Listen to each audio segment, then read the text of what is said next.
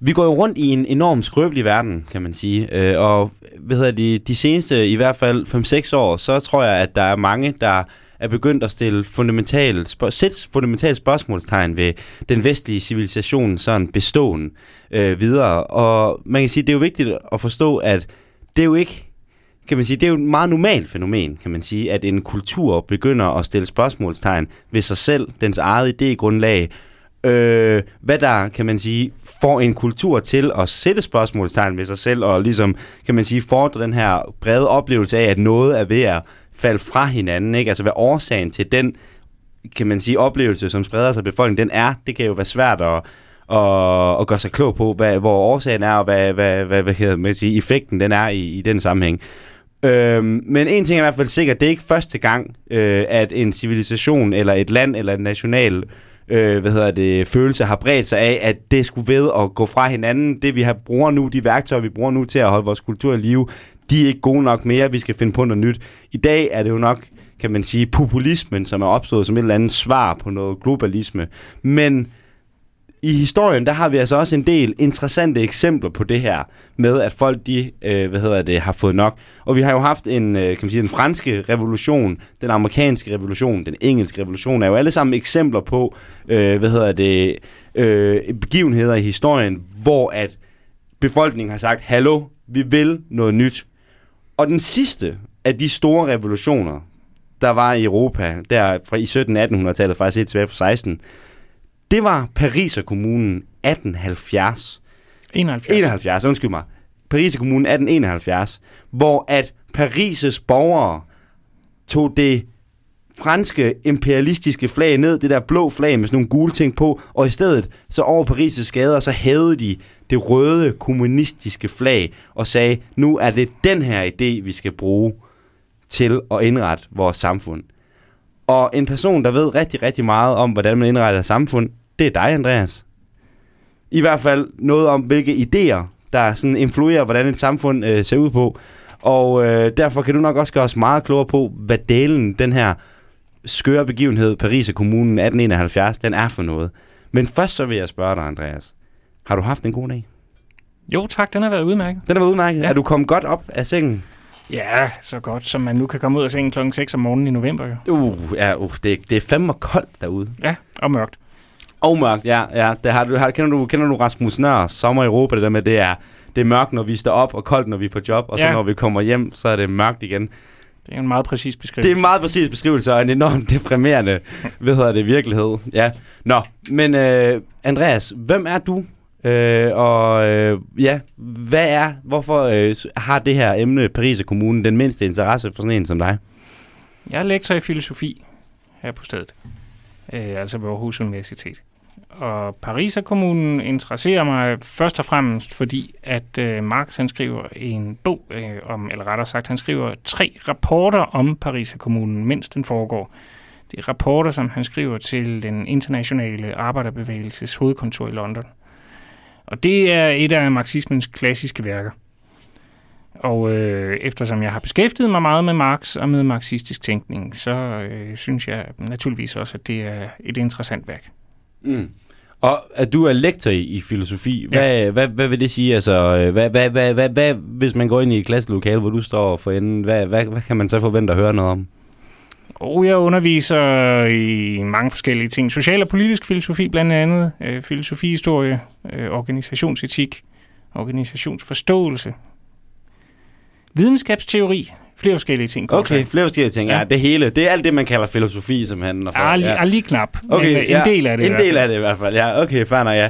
Og hvad hedder det, Andreas, du er jo ikke den eneste, vi har med i studiet i dag. Der sidder jo en uh, herre til højre for mig her, og en herre her diagonal til højre for mig her. Hvem er I, drenge? Og goddag. Ja, goddag.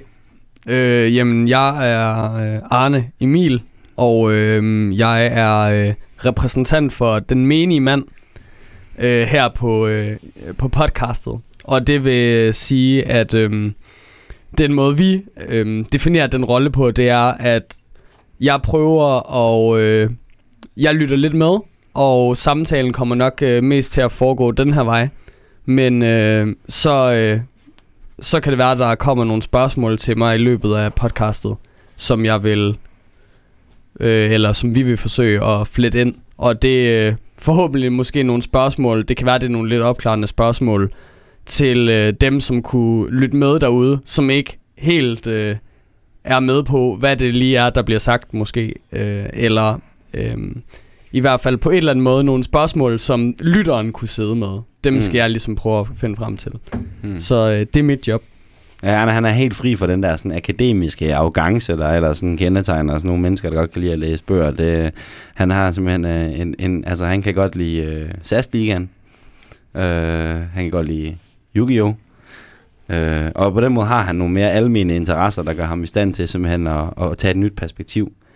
Det bilder vi i hvert fald også Ja, ind. det vil ja, det så det. Og, og, og hvad med dig, Emil? Goddag. Øhm, goddag, jeg er Emil, og jeg er producer på Bla Bla Podcast. Øh, jeg siger ikke så forfærdeligt meget, når vi optager podcasten. Jeg sørger egentlig bare for, at det forløber sig, som det skal, og går og så tager nogle billeder af jer, mens I snakker. Hmm. Fantastisk. Altid en fornøjelse at have dig med.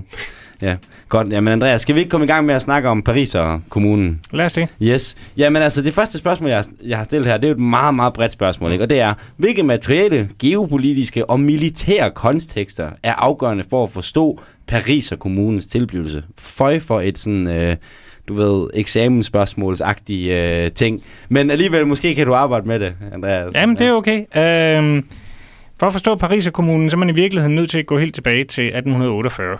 Der er revolution i Paris. Øhm, og det gamle øh, monarki, det bliver smidt ud, og øh, man får øh, det, som hedder øh, den anden republik. Øhm, og under den anden republik, der bliver Louis Napoleon valgt til præsident. Og hvem er Louis Napoleon? Det er, det er ikke, selvfølgelig ikke den Napoleon, vi alle sammen kender, Napoleon Bonaparte, men det er hans nevø. Øh, så han bliver sandsynligvis ved groft at udnytte det her Napoleon-navn, der bliver han øh, valgt til præsident for den franske republik. Og han øh, begår så statskup i 1851 og indsætter sig selv som kejser. Så får vi det anden kejserdømme. I dag der vil vi nok snarere tale om en militærdiktatur end, end om et kejserdømme. Øh, han, øh, han regerer sådan meget med militærets opbakning. Og øh, når man gør det, så er der jo også en øh, forventning om, at man fører en aktivistisk udenrigspolitik. Mm. Man ligesom bruger sit militær til et eller andet. Og det gør han også. Han blander sig blandt andet i udviklingen i Italien. Øh, men i 1870, der synes jeg nu er det på tide at sætte Preussen på plads. Preussen har jo styrket sin stilling i Europa ganske alvorligt gennem de foregående år. Først ved vindkrigen krigen mod Danmark i 1864, derefter ved vindkrigen krigen mod Østrig i 1865. Nu vil franskmændene sætte Preussen på plads. Så man, i juli 1870, der erklærer man krig mod Preussen. Og det ender i den største militære katastrofe i Frankrigs historie. Næsten i hvert fald indtil, indtil 2. verdenskrig. Øh, I slaget ved Sedan i september 1870, det, det er ikke bare et øh, fuldstændig militært nederlag, men kejseren selv bliver simpelthen taget til fange af fjenden. Lige så snart den nyhed den når Paris, så udløser det en, igen en revolution. Man øh, siger ned med kejseren, man vil have republik igen.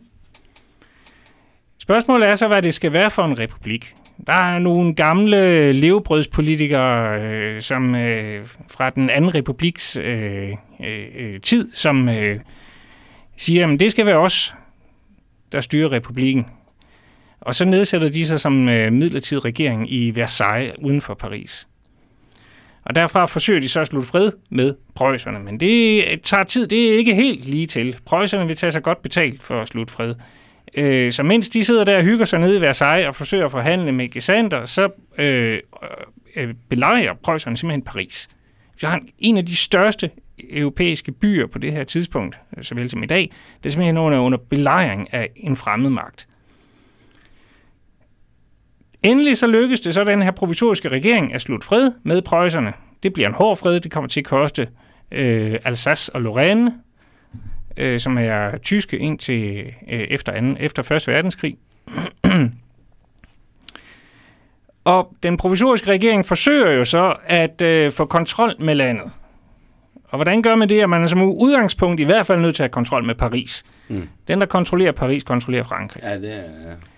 Problemet for den provisoriske regering er, at Paris er fuld af våben, og tunge våben. Blandt andet så har den parisiske nationalgarde haft øh, et stort antal kanoner, fordi de har jo været under belejring fra prøjsernes side. Så man forsøger fra den provisoriske regerings side simpelthen at kuppe sig til de her kanoner. I ly af mørket til, øh, i natten til den 18. marts 1871, der sætter man tropper ind i byen, skal konfiskere kanonerne. Og det bliver opdaget, og det bliver pariserne pænt sure over, for nu at sige det på den måde. Mm. Øh, så det her øh, kupforsøg, det fører umiddelbart til en ny opstand, som bliver til Pariser kommunen. Så det er det meget lange svar på dit spørgsmål. Mm. Altså Pariser kommunen bliver udløst af krigen mod Preussen. Og dermed mm. de militære dispositioner fra et, et kejserdømme, der jo faktisk ikke længere eksisterer på det her tidspunkt, og ikke har eksisteret i, i et halvt år. Øh, den bliver udløst selvfølgelig af, at det er i Paris, arbejderne bor. Altså øh, Paris er det mest industrialiserede sted uden sammenligning i Frankrig. Den største koncentration af arbejderbefolkningen, den finder mm. vi der. Mm. Øh, og den bliver udløst også af, som Marx skriver i sin analyse, at det parisiske småborgerskab vælger at bakke op om den her revolution. Mm. I Marx' analyse, der står og falder omvæltningerne i Paris og dermed i Frankrig op gennem 1800-tallet, de står og falder med, hvilken side stiller småborgerne sig på. Og hvad, hvad er en småborger? Det er for eksempel øh, øh, slagter eller skummer, altså små håndværksmestre, som der jo er rigtig mange af på det her tidspunkt øh, lavere funktionærer og, og den slags. Mm. Øh, som, som altså ikke er ansat som arbejder i en virksomhed, men som typisk har deres egen biks. Mm. Når arbejderne og småborgerne står sammen, så er det den langt overvejende del af den parisiske befolkning, der bakker op øh, om, om revolutionen. Og det er altså tilfældet her i 1871, fordi småborgerne er så grundigt trætte af kejserdømmet. De ser faktisk kommunen som det eneste reelle alternativ til, til øh, kejserdømmet. Samtidig så hører det med til historien, der er faktisk parallelle opstande i både Lyon og Marseille, men her bliver de hurtigt slået ned. Men i Paris, der lykkedes det altså de revolutionære simpelthen at tage magten. Mm. Og men, men, okay, men er vi så også ude i på en eller anden måde, at på det her tidspunkt, hvis man gik, går rundt i Paris som, som for eksempel småborger, ikke? jeg går rundt med min, jeg, jeg er slagter, jeg har min slagterbutik, hvad er det, jeg ser? Ser jeg en regering, der kollapser som sådan, altså en, en, en struktur, der er faldet fra hinanden, og så er jeg egentlig på udkig efter et hvert alternativ, eller er der ligesom et alternativ klar? Altså er der nogen, der står klar og siger, nej, vi har en vision for, hvordan Paris skal se ud, hvis det, giver mening? Der bliver oprettet, øh, der bliver oprettet arbejderråd, og der bliver oprettet et, et, et, øh, et bystyre for Paris. Mm. Øh, det, som Marx især synes er interessant, det er i virkeligheden i højere grad øh, den demokratiske selvorganisering, der finder sted blandt borgerne. Altså pariserne, øh, altså udviklingen er ikke styret af et eller andet lille politbyrå, der, der sidder inde på rådhuset i Paris og siger, nu gør vi sådan, og nu gør vi sådan. Altså arbejderne tager selv magten over fabrikkerne, som kapitalisterne er flygtet fra under krigen. De øh, organiserer sig demokratisk, de øh, indfører gratis skolegang eksempelvis.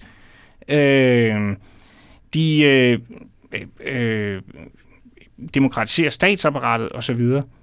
Øh, det er det, som Marx han synes er særlig interessant. Mm. Øh, men, men, men har det ligesom en særlig kommunistisk, øh, hvad hedder det, lugt fra start? Altså sådan, eller, eller, er det, eller er det det hele taget bare et folks ønske om, kan man sige, at, at, at overtage styringen? Altså, er det udelukkende en demokratisk bevægelse, eller har vi også at gøre med, kan man sige, at der måske er en kamp mellem, lad os sige, en republikanisme på den ene side, og en kommunisme på den ene side, der ligesom kæmper om at få overtaget med den her nye utilfredshed mm. befolkning, hvis det giver mening? Altså, er der nogle, på den måde nogle intellektuelle kampe, der, der finder sted her? Altså, sådan, hvem skal få lov at definere, hvad det nye Paris skal være? Marx vil sige, det gør folk i høj grad selv. Mm. Øhm, man skal jo huske på, Marx er på det her tidspunkt det er ikke kendt. Der er ingen, der ved, hvem Karl Marx han er. Mm. Øh, der er masser af socialister. Der er, og dem, der dominerer i det nye bystyre, det er blankister, og det er proudhonister. Det vil sige tilhængere af Proudhon og af Auguste Blanqui, som er to franske socialistiske skikkelser i 1800-tallet. Mm. Marx har ikke den helt store fidus til nogen af dem. Proudhon mener, han øh, rent udsagt er et fæ. Øh, men, men, øh, men, men det betyder egentlig ikke så meget, at det er dem, der sidder i det parisiske bystyre, fordi i praksis kan Marx se, at det, der kommer ud af kommunen, det er faktisk øh, den radikale, demokratiske bevægelse, som han forstår ved kommunisme. Mm. Okay, ja. Så det vil sige, men det vil så også sige, at på Marx' egen tid, det er ikke, altså vi kan ikke sige, at det er Marx, der på den måde har fundet på socialismen. Altså der er en masse, kan man sige, skikkelser, som nu er gået over i historiens store glemmebog, men som egentlig også på den måde er inde på noget af det samme, eller hvad? Klart, altså Marx er en af mange, rigtig mange socialistiske teoretikere i 1800-tallet. Okay. Men han er den, der kommer til at definere moderne venstrefløjspolitik, og det gør han, fordi at han, det er hans tanker, der kommer til at øh, øve størst indflydelse på den internationale arbejderbevægelse. Det er hans tanker, der bliver afgåset i det tyske socialdemokrati, som er Europas største. Hvis vi går 30 år frem i tiden, så har det tyske socialdemokrati 1 million medlemmer. Mm. Øh, så, så via det tyske socialdemokrati og via øh, første og anden internationale, der får Marx en betydning for den efterfølgende forståelse af, hvad venstrefløjspolitik vil sige, som han altså endnu ikke har i 1871. Okay, ja. Okay. Spændende. Det, okay, så det, det er jo bare sådan en ting, som jeg slet ikke på nogen måde var klar over på den måde. Altså sådan, og jeg ved ikke hvorfor, men jeg har altid tænkt sådan, ja, men venstrefløjen, det er Karl Marx. Mm. Der var en fyr, der hed Karl Marx på et eller andet tidspunkt, han fandt på, han, op, han tog patent på den her idé, der hedder socialisme, og så ligesom har den kørt lige siden, og der var ikke noget før, og der er ligesom kun referencer tilbage til ham efter. Okay, men, men det, okay, men ja, har, har du... Øh... Øh, jamen ja, så det system, du siger, det mindede meget om, eller i hvert fald Marx, han synes ligesom, at den idé, han kan se, der øh, opstår her på baggrund af de Mm. to øh, øh, franske socialister, at det egentlig minder meget om det, kan man sige, som det kommunistiske system, som han øh, ville have været, øh, hvad kan man sige, vil være fortaler for. Men hvis han ikke synes om, altså at grundlæggende er, har de meget af de samme idéer, eller hvad? Siden at det her system kan komme til at minde øh, om det Marx han vil indføre. Det er bare fordi du siger, at han synes egentlig, han var et fag, øh, eller en idiot, eller et eller andet. Ja, Proudhon, Øh, ja. Ja, Bordeaux, ja. Men de grundlæggende er de måske meget enige, eller... Nej, men, men det, som er Marx pointe, det er, at øh, uafhængigt af bystyret i Paris, organiserer folk sig på gadeplan demokratisk. Så det vil Klart. sige, at, at øh, uanset om, om der sidder prudonister eller blanquister, eller hvad de nu alle sammen kalder sig i det parisiske bystyre, så sker der en demokratisk organisering fra neden, Mm. Øh, som, som ikke nødvendigvis, eller, eller som, som afgjort ikke er inspireret af hverken Marx eller Proudhon eller Blanqui, men, men som alligevel, kom, vil Marx sige, i praksis sådan set bekræfter, øh, hvad han ser som afgørende i forhold til at øh, skabe et kommunistisk samfund. Klart. Okay, ja, så det er, man skal ikke se det sådan op fra ned. Præcis. Man skal se det sådan ned fra op. Ja. Det, okay, Mm. helt klart. Okay, ja. Altså, så vi har at gøre med, vi har, vi har den her, det her demokratiske selvstyre, der, der breder sig. Vi har en by. Er, er, er, er, er Paris på det tidspunkt stadigvæk under belejring? Nej, altså de, de tyske tropper trækker sig jo så tilbage. Ja. Men der går jo ikke særlig lang tid før, at øh, den her... Altså lige nu har vi to magthavere i Frankrig. Ikke? Vi har Versailles-regeringen, og vi har øh, Paris. Mm. Og det er klart, at, at det må nødvendigvis ende i en borgerkrig. Så den begynder også relativt hurtigt øh, efter den 18. marts. Og øh, bliver ført med en voldsomhed og en brutalitet, der chokerer Europa. Okay. Fortsæt gerne ned ad den tråd. Jamen, altså, det er klart, øh, det som Marx siger, kommunen begår en afgørende fejl. Helt afgørende og skæbnesvanger fejl, det er, at den ikke med det samme siger, at vi tager til Versailles og, øh, og øh, for, forkaster den øh, midlertidige regering der. Det gør de ikke. Øh, der er de tilbageholdende. Og det betyder så, at Versailles-regeringen får mulighed for at, øh, at øh, etablere sig. Og efterhånden, som folk kommer ud af de preussiske krigsfangelejre, altså soldaterne kommer hjem, så får de også samlet dem, så de får rekonstrueret sådan i det mindste dele af den franske her, og den sætter de så umiddelbart ind mod Paris. Mm. Så vi har på den ene side de parisiske borgere, som er heroiske i deres forsvar af byen, ligesom de også var der mod preusserne. Men på den anden side har vi den regulære franske her. Ja. Det er jo mm. et, et noget ulige magtforhold, øh, og øh, der, bliver, der ender med at blive, simpelthen, blive kæmpet fra hus til hus. De sidste kampe finder sted på Père Lachaise kirkegården. Der kæmper man simpelthen fra gravsten til gravsten. Øh, på Père Lachaise kirkegården, der kan man den dag i dag se det, der hedder Le Mur de Fédéré, som er den mur, hvor de sidste kommunarter blev massehenrettet op af. Okay. Øh, simpelthen med øh, mitrailletter, altså datidens øh, øh, første øh, udgave af maskingeværerne. Okay. Man kan se skudhullerne i muren, og øh, det er blevet sådan lidt et valgfartssted for venstreorienterede. Det kommer og lægger blomster ved, ved muren den dag i dag. Okay. Har du, har du selv været ved, ved muren Ja, det har jeg. og har lagt blomster? Det har jeg. Okay, ja. Fordi det er jo det, for det er jo også noget, altså, og det er måske også bare lige for at forstyrre, fordi altså, på selve den historiske forløb her, altså, du siger, så der kommer de her mennesker og siger, nu er Paris en, øh, en øh, hvad hedder det, noget nyt, vi, vil, vi, er, vi, vi, vi kan man sige, kan være øh, forgangsmænd for en ny måde at indrette Frankrig på. Vi har så samtidig Vassal-regeringen her, og der siger du så, at der, ud, ud, ud, altså, der er borgerkrig, men er det så over hele landet, hvor folk er sådan, at vi støtter Paris-regeringen, nej, vi støtter Vassal, eller er det sådan en mere eller mindre direkte konfrontation mellem Vassal og Paris? Altså sådan, Og det ender med at blive en konfrontation mellem Paris og resten af landet, fordi altså, som sagt, de opstande, der er i, Par- i uh, Lyon og Marseille, de bliver hurtigt nedkæmpet. okay, ja. ja.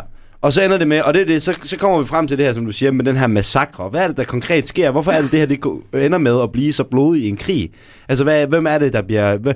Jeg har hørt mange, jeg har læst beretninger om, altså om civile massakre, noget med, at kriteriet for, om du skulle henrettes eller ej, hvis du var en borger i Paris, det er ligesom, at tropperne er trukket ind, der, om du har krudtslam på hænderne. Altså, og det er nok til at blive... Altså, hvad er det, der, hvad er det, der går galt der? Eller sådan? Hvorfor er det, det ender med sådan et blodbad?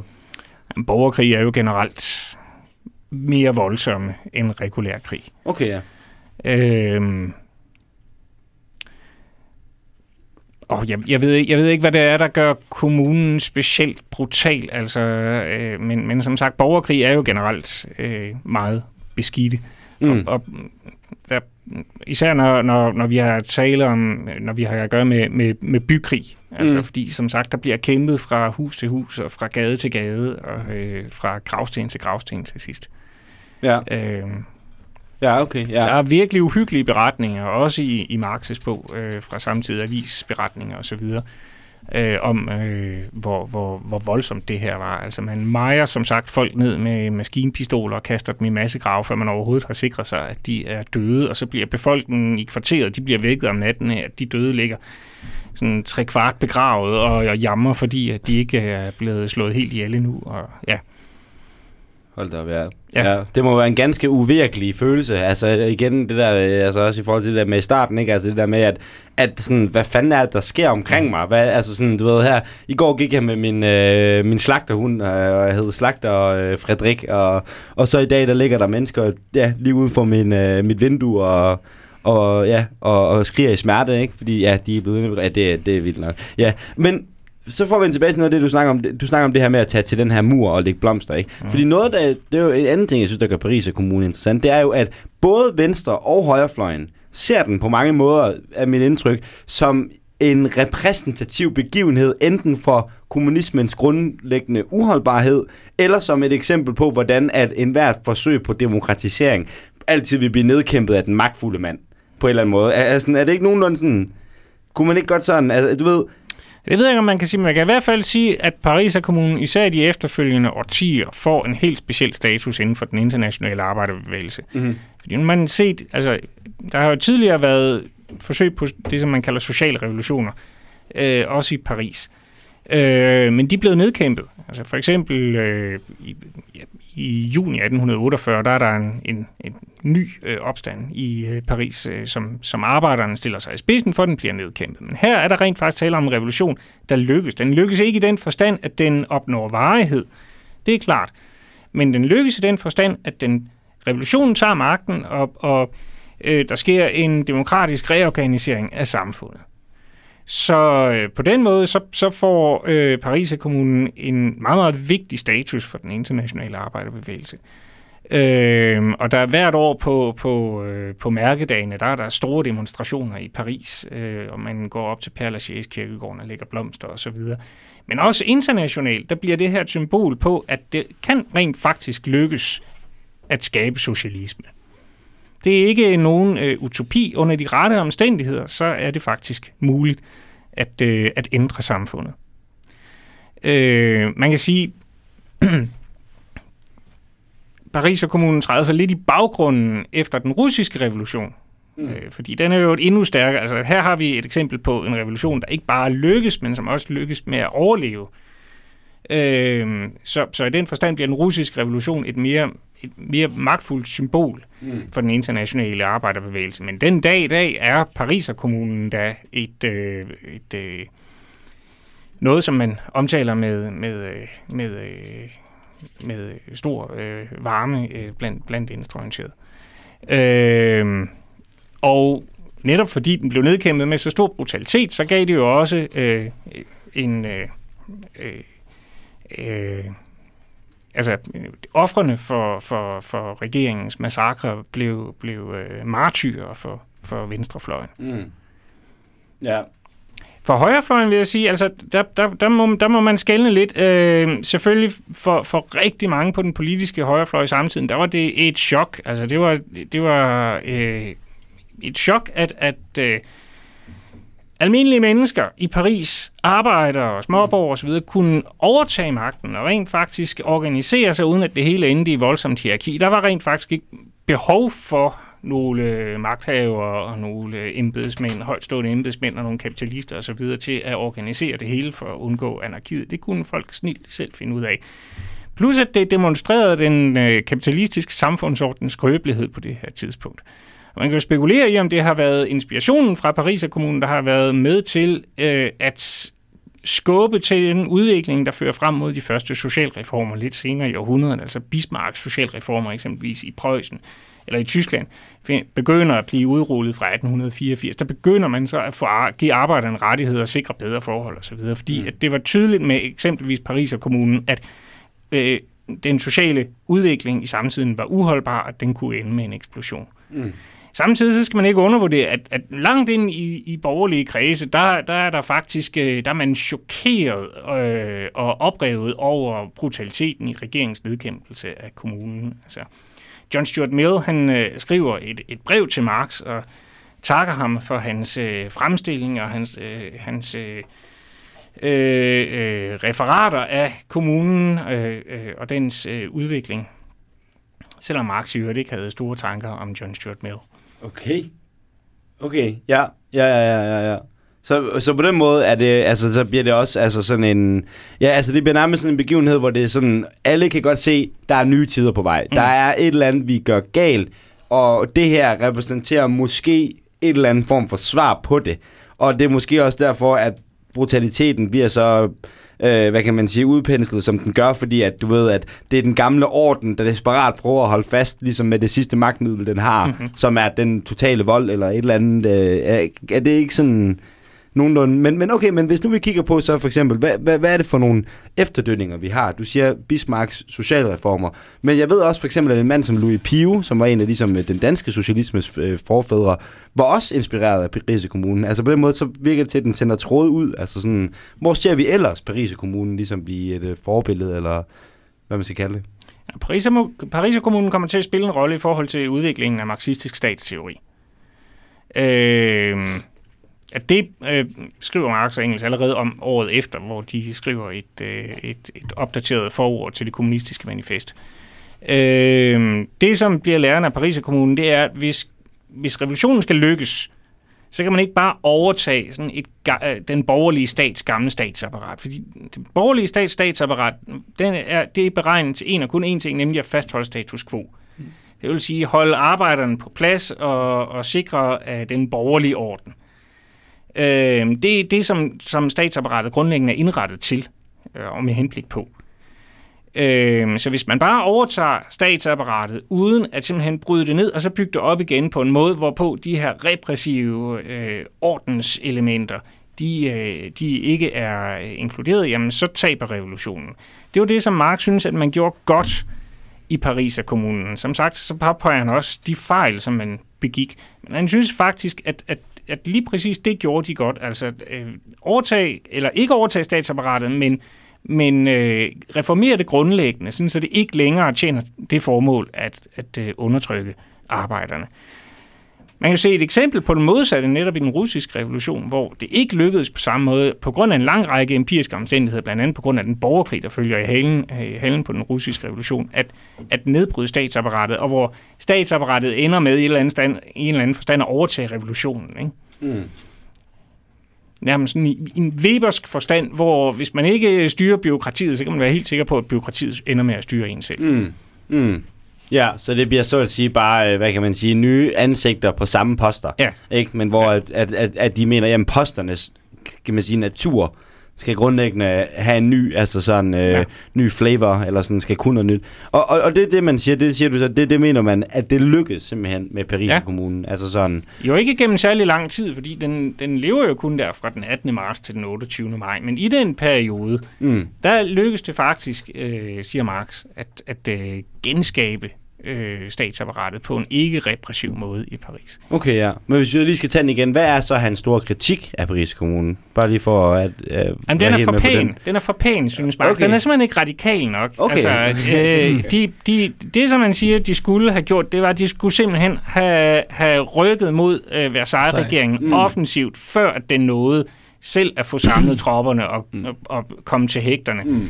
Øh, og og øh, de, skulle have, de skulle have nationaliseret bankerne eksempelvis. Det undlader de også.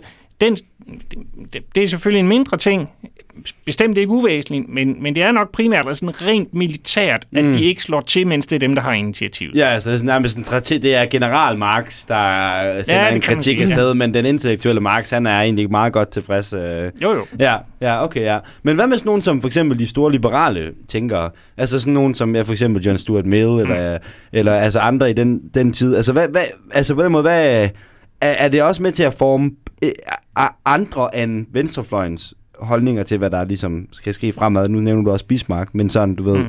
Bliver det borgerlige samfund, så at sige, også ændret i deres observans? Altså sådan, ser man en ny stemning, så at sige?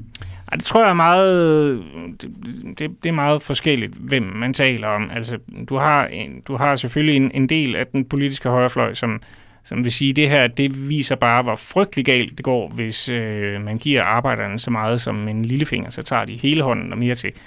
Øh, og det afspejler sig også i den repression, der finder sted i Frankrig efter Pariser kommunen. Folk okay. bliver jo deporteret til fransk Guyana i hobetal. Øh, man har jo en fangekoloni dernede, og, og den bliver simpelthen overbefolket af pariser.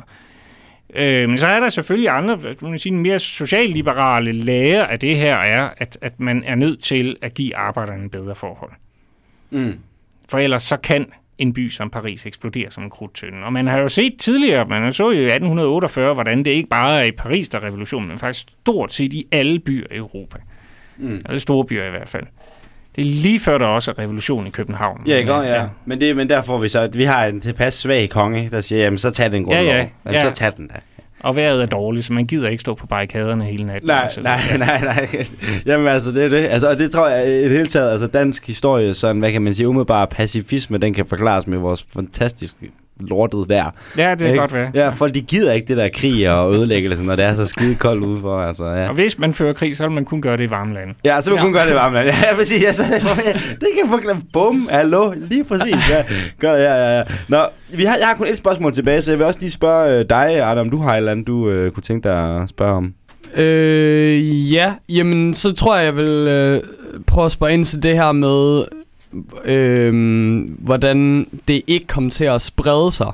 Mm. Fordi du sagde, at der var jo to andre, øh, Marseille og, Lyon. og Lyon, som, hvor der også øh, kom oprør, øh, men det blev så slået ned. Mm-hmm. Men jeg tænker, at i, i resten af Frankrig, der må der vel være, øh, hvad kan man sige, ja, sikkert alle steder har der jo været et overtal af folk i småborgerskabet, Mm. højst sandsynligt bare grundet dens, hvad kan man sige, hvem der er i den øh, gruppe. Altså, der er jo flere arbejdere, end der er funktionærer. Øh, så, men jeg tænker, hvordan at det ikke formår at sprede sig øh, længere end til de tre byer, sådan, øh, i, den, i forhold til naturen, at det er ligesom de her to grupper, der, der slås. Det havde givetvis også spredt sig, hvis kommunen havde fået længere tid. Ja. Men, men det, som er afgørende for kommunen, det er jo, som jeg også indledte med at sige, det er, det er ikke i Paris, at, at øh, arbejderen bor. Og, og selvom småborgerskabet hopper med på vognen, så er der ingen tvivl om, at det er arbejderen, der er primus motor i den her, i den her revolution. Øh, så det er klart, det, det sker først, og det sker først og fremmest i Paris. Øh, det er selvfølgelig, der er andre industricentre, først og fremmest netop Marseille og Lyon. Ah. Men, øh, men, men, men det, det, de kan bare slet ikke sammenlignes med Paris. Det, det er alligevel meget mindre byer, Ja. og, og det er så også derfor, at de ikke står så stærkt der, at de kan fastholde magten. Det er klart, man kan forestille sig, og det er sådan noget, som eksempelvis Lenin han spekulerer i, hvis den her revolution skulle have kunnet udvikle sig, så havde man været nødt til også at tage bønderne med ind. Ikke? Fordi Ja. Frankrig er ikke særlig øh, urbaniseret på det her tidspunkt. Langt hovedparten af befolkningen bor stadigvæk på landet, langt hovedparten af bønder. Så, så det er klart, fase 2, hvis Paris og kommunen havde overlevet, siger Lenin, det Så ville det så have for- været at, at skabe alliancer med bønderne og få dem, få dem med, altså skabe landkommuner, ligesom man havde Paris og kommunen. Ja, så det var... Ja, okay, så det er simpelthen fordi, at bønderne ikke er en del af den her småborgerskab, der er en tale om. Altså, så, eller det er de i, i definitionen, men de er ligesom ikke... Det er arbejderne, der, øh, der styrer... Øh, øh, Ja, der styrer det hele. Og det er fordi, fordi revolutionen simpelthen ikke når at brede sig, Ja, før ja. den bliver nedkæmpet. Helt klart. Jamen, øh, ja, det var meget opklarende. Jeg vil sende bolden til dig, Asbjørn. Ja, ja. Ja, fordi det der, og det er jo, altså det er jo, synes jeg, det sidste spørgsmål, selvom man selvfølgelig skal passe på med det her med at sådan tage ved lære af historien. Altså en af de ting, for eksempel, som jeg har synes har været frygtelig irriterende, det er for eksempel i forbindelse med den der smykkelov, vi fik her i Danmark, at alle skulle ligesom sådan øh, drage paralleller til 1930'ernes Tyskland. Altså, man skal være forsigtig med det her med at sige, øh, A i øh, 1871 er lige med A i dag, 2018, Mm. ikke? Øh, alt har ændret sig på den måde flere gange siden, øh, siden 1871. Men alligevel, hvad, altså hvis du skulle pege på, hvad, hvad kan vi lære ligesom, af, af Paris og kommunen? Og, hvad, og har den nogen, ja, som jeg har skrevet, altså implikationer for vores samtid? Altså sådan, er der, er der mønstre, der går igen, eller, eller hvad man siger, ikke? Altså. Jeg synes, man kan lære det af den. Altså, der var jo ikke nogen, der ville have drømt om det her i maj 1870. Øh, fordi, og, og på samme måde forekommer den, den herskende orden altid øh, urokkelig og monumental og, og, og, og ikke til at komme udenom. Øh, men jeg synes, man kan lære af Paris og kommunen, at øh, omstændighederne kan hurtigt ændre sig, og at man aldrig på forhånd kan afskrive også voldsomme samfundsforandringer. Øh, så det, det synes jeg er en, er en generel lære. Det er, det er også en, en, en, det er en, en lære, man, man generelt kan, kan udlede af, af mange forskellige revolutioner. Altså, også tage den store franske revolution i 1789, der var ingen by i verden på det tidspunkt, der havde så mange politibetjente per indbygger som netop Paris. Og alligevel så eksploderede det hele i Mm. løbet af et øjeblik som en krudtønd. Ikke? Mm. Øh, modsætningerne, der kan udløse voldsomme sociale forandringer, er til stede øh, overalt i et kapitalistisk samfund. Det kræver bare en ændring af de konkrete omstændigheder, for at man lige pludselig har en uforudset situation. Mm-hmm. Øh, så det, det, det er jo den ene ting på sådan et meget overordnet niveau. En anden ting, som, som er mere konkret, som jeg også har været inde på tidligere, det er det her med øh, den marxistiske statsteori. Altså, hvis en revolution skal lykkes, hvis det skal lykkes revolutionen at fastholde magten og, og vinde magten, så er man nødt til at gøre op med det statsapparat, øh, som, som tjener de borgerlige øh, klassesamfunds interesser. Og det er jo den konklusion, som allerede Marx drager, den konklusion, som også Lenin drager, og som jeg egentlig synes øh, fortsat besidder aktualitet, også set i lyset af efterfølgende revolutionære erfaringer. Mm. Efterfølgende revolutionære erfaringer. Ja, altså, eksempelvis den russiske revolution, Okay, ja, som jeg nævnte ja, tidligere. ja, ja. Ja, ja, jeg synes også, et andet eksempel på det, du snakker om i forhold til det her med politimænd, ikke? Altså, hvad hedder det, at jeg mener, det var Berlin i 1928 var den by i, i verden, hvor der var flest stoffer, Mm. for eksempel, ikke? Så man havde ikke måske lige tænkt, at der skulle komme sådan et rigidt konservativt system og komme ind i ligesom 1920'ernes mest fritænkende by, ikke? Altså, at det, at det skulle blive centrum for en... en Men, en men den fascismen kom vist strengt taget også udefra, og ikke fra Berlin selv. Okay, ja. Ja. Okay, ja, ja, ja. Men jeg det, mener, det var mere- mere sådan et bayersk fænomen. Okay.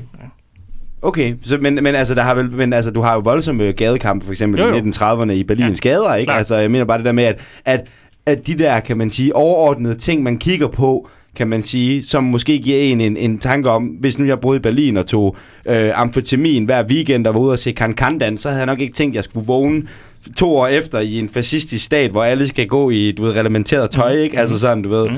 Men øh, jeg hørte Steve Bannon, som du nok er bekendt med. Steve Bannon, øh, hvad hedder det, ham der har den, han er højorienteret. Han sagde det der med, at for ham, der siger han, jamen fremtiden, det er ikke et spørgsmål om, hvorvidt vi får, hvad hedder det, kapitalisme eller kommunisme. Spørgsmålet er, om vi får en socialistisk populisme eller en nationalistisk populisme.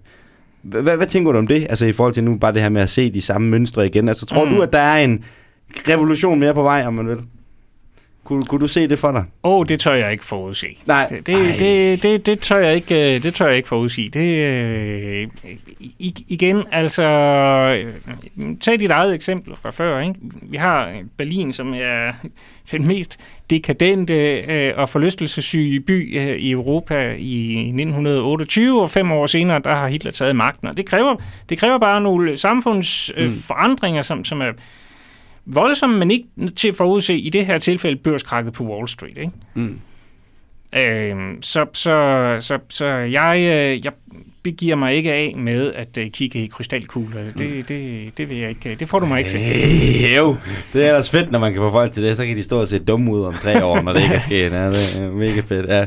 Godt, jamen øh, okay. Jamen altså, det var sådan set alt det, jeg havde. Er der nogen... Øh, har I noget, I gerne vil sige, drenge? Mm, jeg ved ikke, om man kan... Og hvordan det lige skal formuleres. Det er fordi, jeg tænker, du snakker meget om det her med sådan... Øh, øh, hvad der ligesom kan muliggøre revolutionen. Øh, men jeg tænker, ja, det der ofte er en af kritikpunkterne i forhold til sådan, om sådan et øh, kommunistisk styre, det vil kunne opstå, eller sådan det, en af de ting, jeg ofte har hørt i forbindelse med det, det er nemlig den her vejhed sådan, som der ikke Mm. rigtig har været, som man sådan bliver ved med at tage fat i. Øh, også bare lige for at skære det ud i pap måske. øh, Det var ligesom, du vil, det lød som om, at du pegede på nogle meget sådan praktiske ting, som for eksempel det her med, at de ikke tog øh, til, øh, hvad, sag, hvad hedder det? Versailles. Versailles, og øh, hvad hedder det, fjernede det midlertidige øh, styre og så videre. Det er sådan nogle praktiske omstændigheder, mm. der gjorde, at det ikke det er jo en hypotese, eller, men hvad skal man sige, at det var det, som gjorde, at det ikke fik varighed, men at det, det var, øh, hvad kan man sige, øh, i teorien var det muligt at få det her, øh, på det her tidspunkt, at få det Paris og kommunen til at fortsætte, hvis man havde taget højde for de her ting. Vil du, er, det, er det rigtigt forstået? Sådan, vil du sige, at det virkede realistisk, hvis man havde haft øh, styr på det hele på den måde? Ja, altså, det er jo en klassisk diskussion, men den der, Mm. er, det, er, det social, er, er socialismen realistisk? Kan Mm. den overhovedet overleve? Er det et holdbart system? Det, som vi jo i hvert fald ved, det er, at kapitalismen ikke er et holdbart system. Mm. Det vi ved, er, at kapitalismen ikke er et realistisk system. Lige nu, der lever vi i en kapitalistisk vækstøkonomi, der undergraver vores mulighed for at overleve som, som, som art. Det, kapitalismen er baseret på konstant økonomisk vækst, Mm. og det er ved bogstaveligt talt at rive jorden væk under fødderne på os. Så vi ved i hvert fald, at kapitalismen ikke er et holdbart politisk system. Er, er det, er, kan et socialistisk samfund være stabilt? Kan det være holdbart? Øh, og ja, der peger jeg på nogle, sådan nogle konkrete historiske omstændigheder. Øh, som, og, og, men, men altså, sådan er det jo. Historien er altid konkret. Mm. Øh, hvad var det, der ødelagde Paris Kommune? Ja, det var de ting, vi allerede har været inde på. Hvad var det, der ødelagde Sovjetunionen? Ja, det var jo det var blandt andet borgerkrigen. Mm. Mm. Øh, nu skal huske på, efter selve revolutionen, der følger der en flere år lang borgerkrig mellem de røde og de hvide, hvor flere forskellige vesteuropæiske magter simpelthen intervenerer militært i Rusland for at ødelægge revolutionen. Øh, da man så om sider var kommet til hægterne oven på det, så kom Stalin, og for at det ikke skulle være løgn, så kom 2. verdenskrig, der fuldstændig Mm for, forkrøblede det sovjetiske, den sovjetiske øh, øh, øh, produktion, sådan, som blev fuldstændig omstillet til krigsproduktion. Efter krigen, der fik man så ikke Marshallhjælp, det, den kom fra USA, men som i modsætning til Sovjetunionen ikke var blevet ødelagt af krigen osv. osv., osv., osv. Ikke? Det er klart, udfordringen for et socialistisk samfund i en verden, der ellers er indrettet på markedets vilkår og er omgivet på alle sider af fjendtligt stillede regeringer, er kolossal. Mm. Men altså, der er aldrig nogen, der har været venstreorienteret, fordi det var nemt. Nej, helt sikkert. Det, jeg synes, øh, det var en god måde at, øh, at få den afrundet på. Fuldstændig. Øhm, helt sikkert. ja, hvis ikke at du har mere at sige, øh, i hvert fald Andreas, så øh, synes jeg at øh, netop, at det er perfekte ord at slutte af på. Jeg vil gerne sige tusind, tusind tak, fordi du gad at komme ind i vores lille program her og snakke lidt om et spidsfindigt historisk fænomen. Øh, Jeg håber, at der er nogen derude, der vil kunne se det brugbare i det. Det kunne jeg i hvert fald øh, sagtens. Helt bestemt.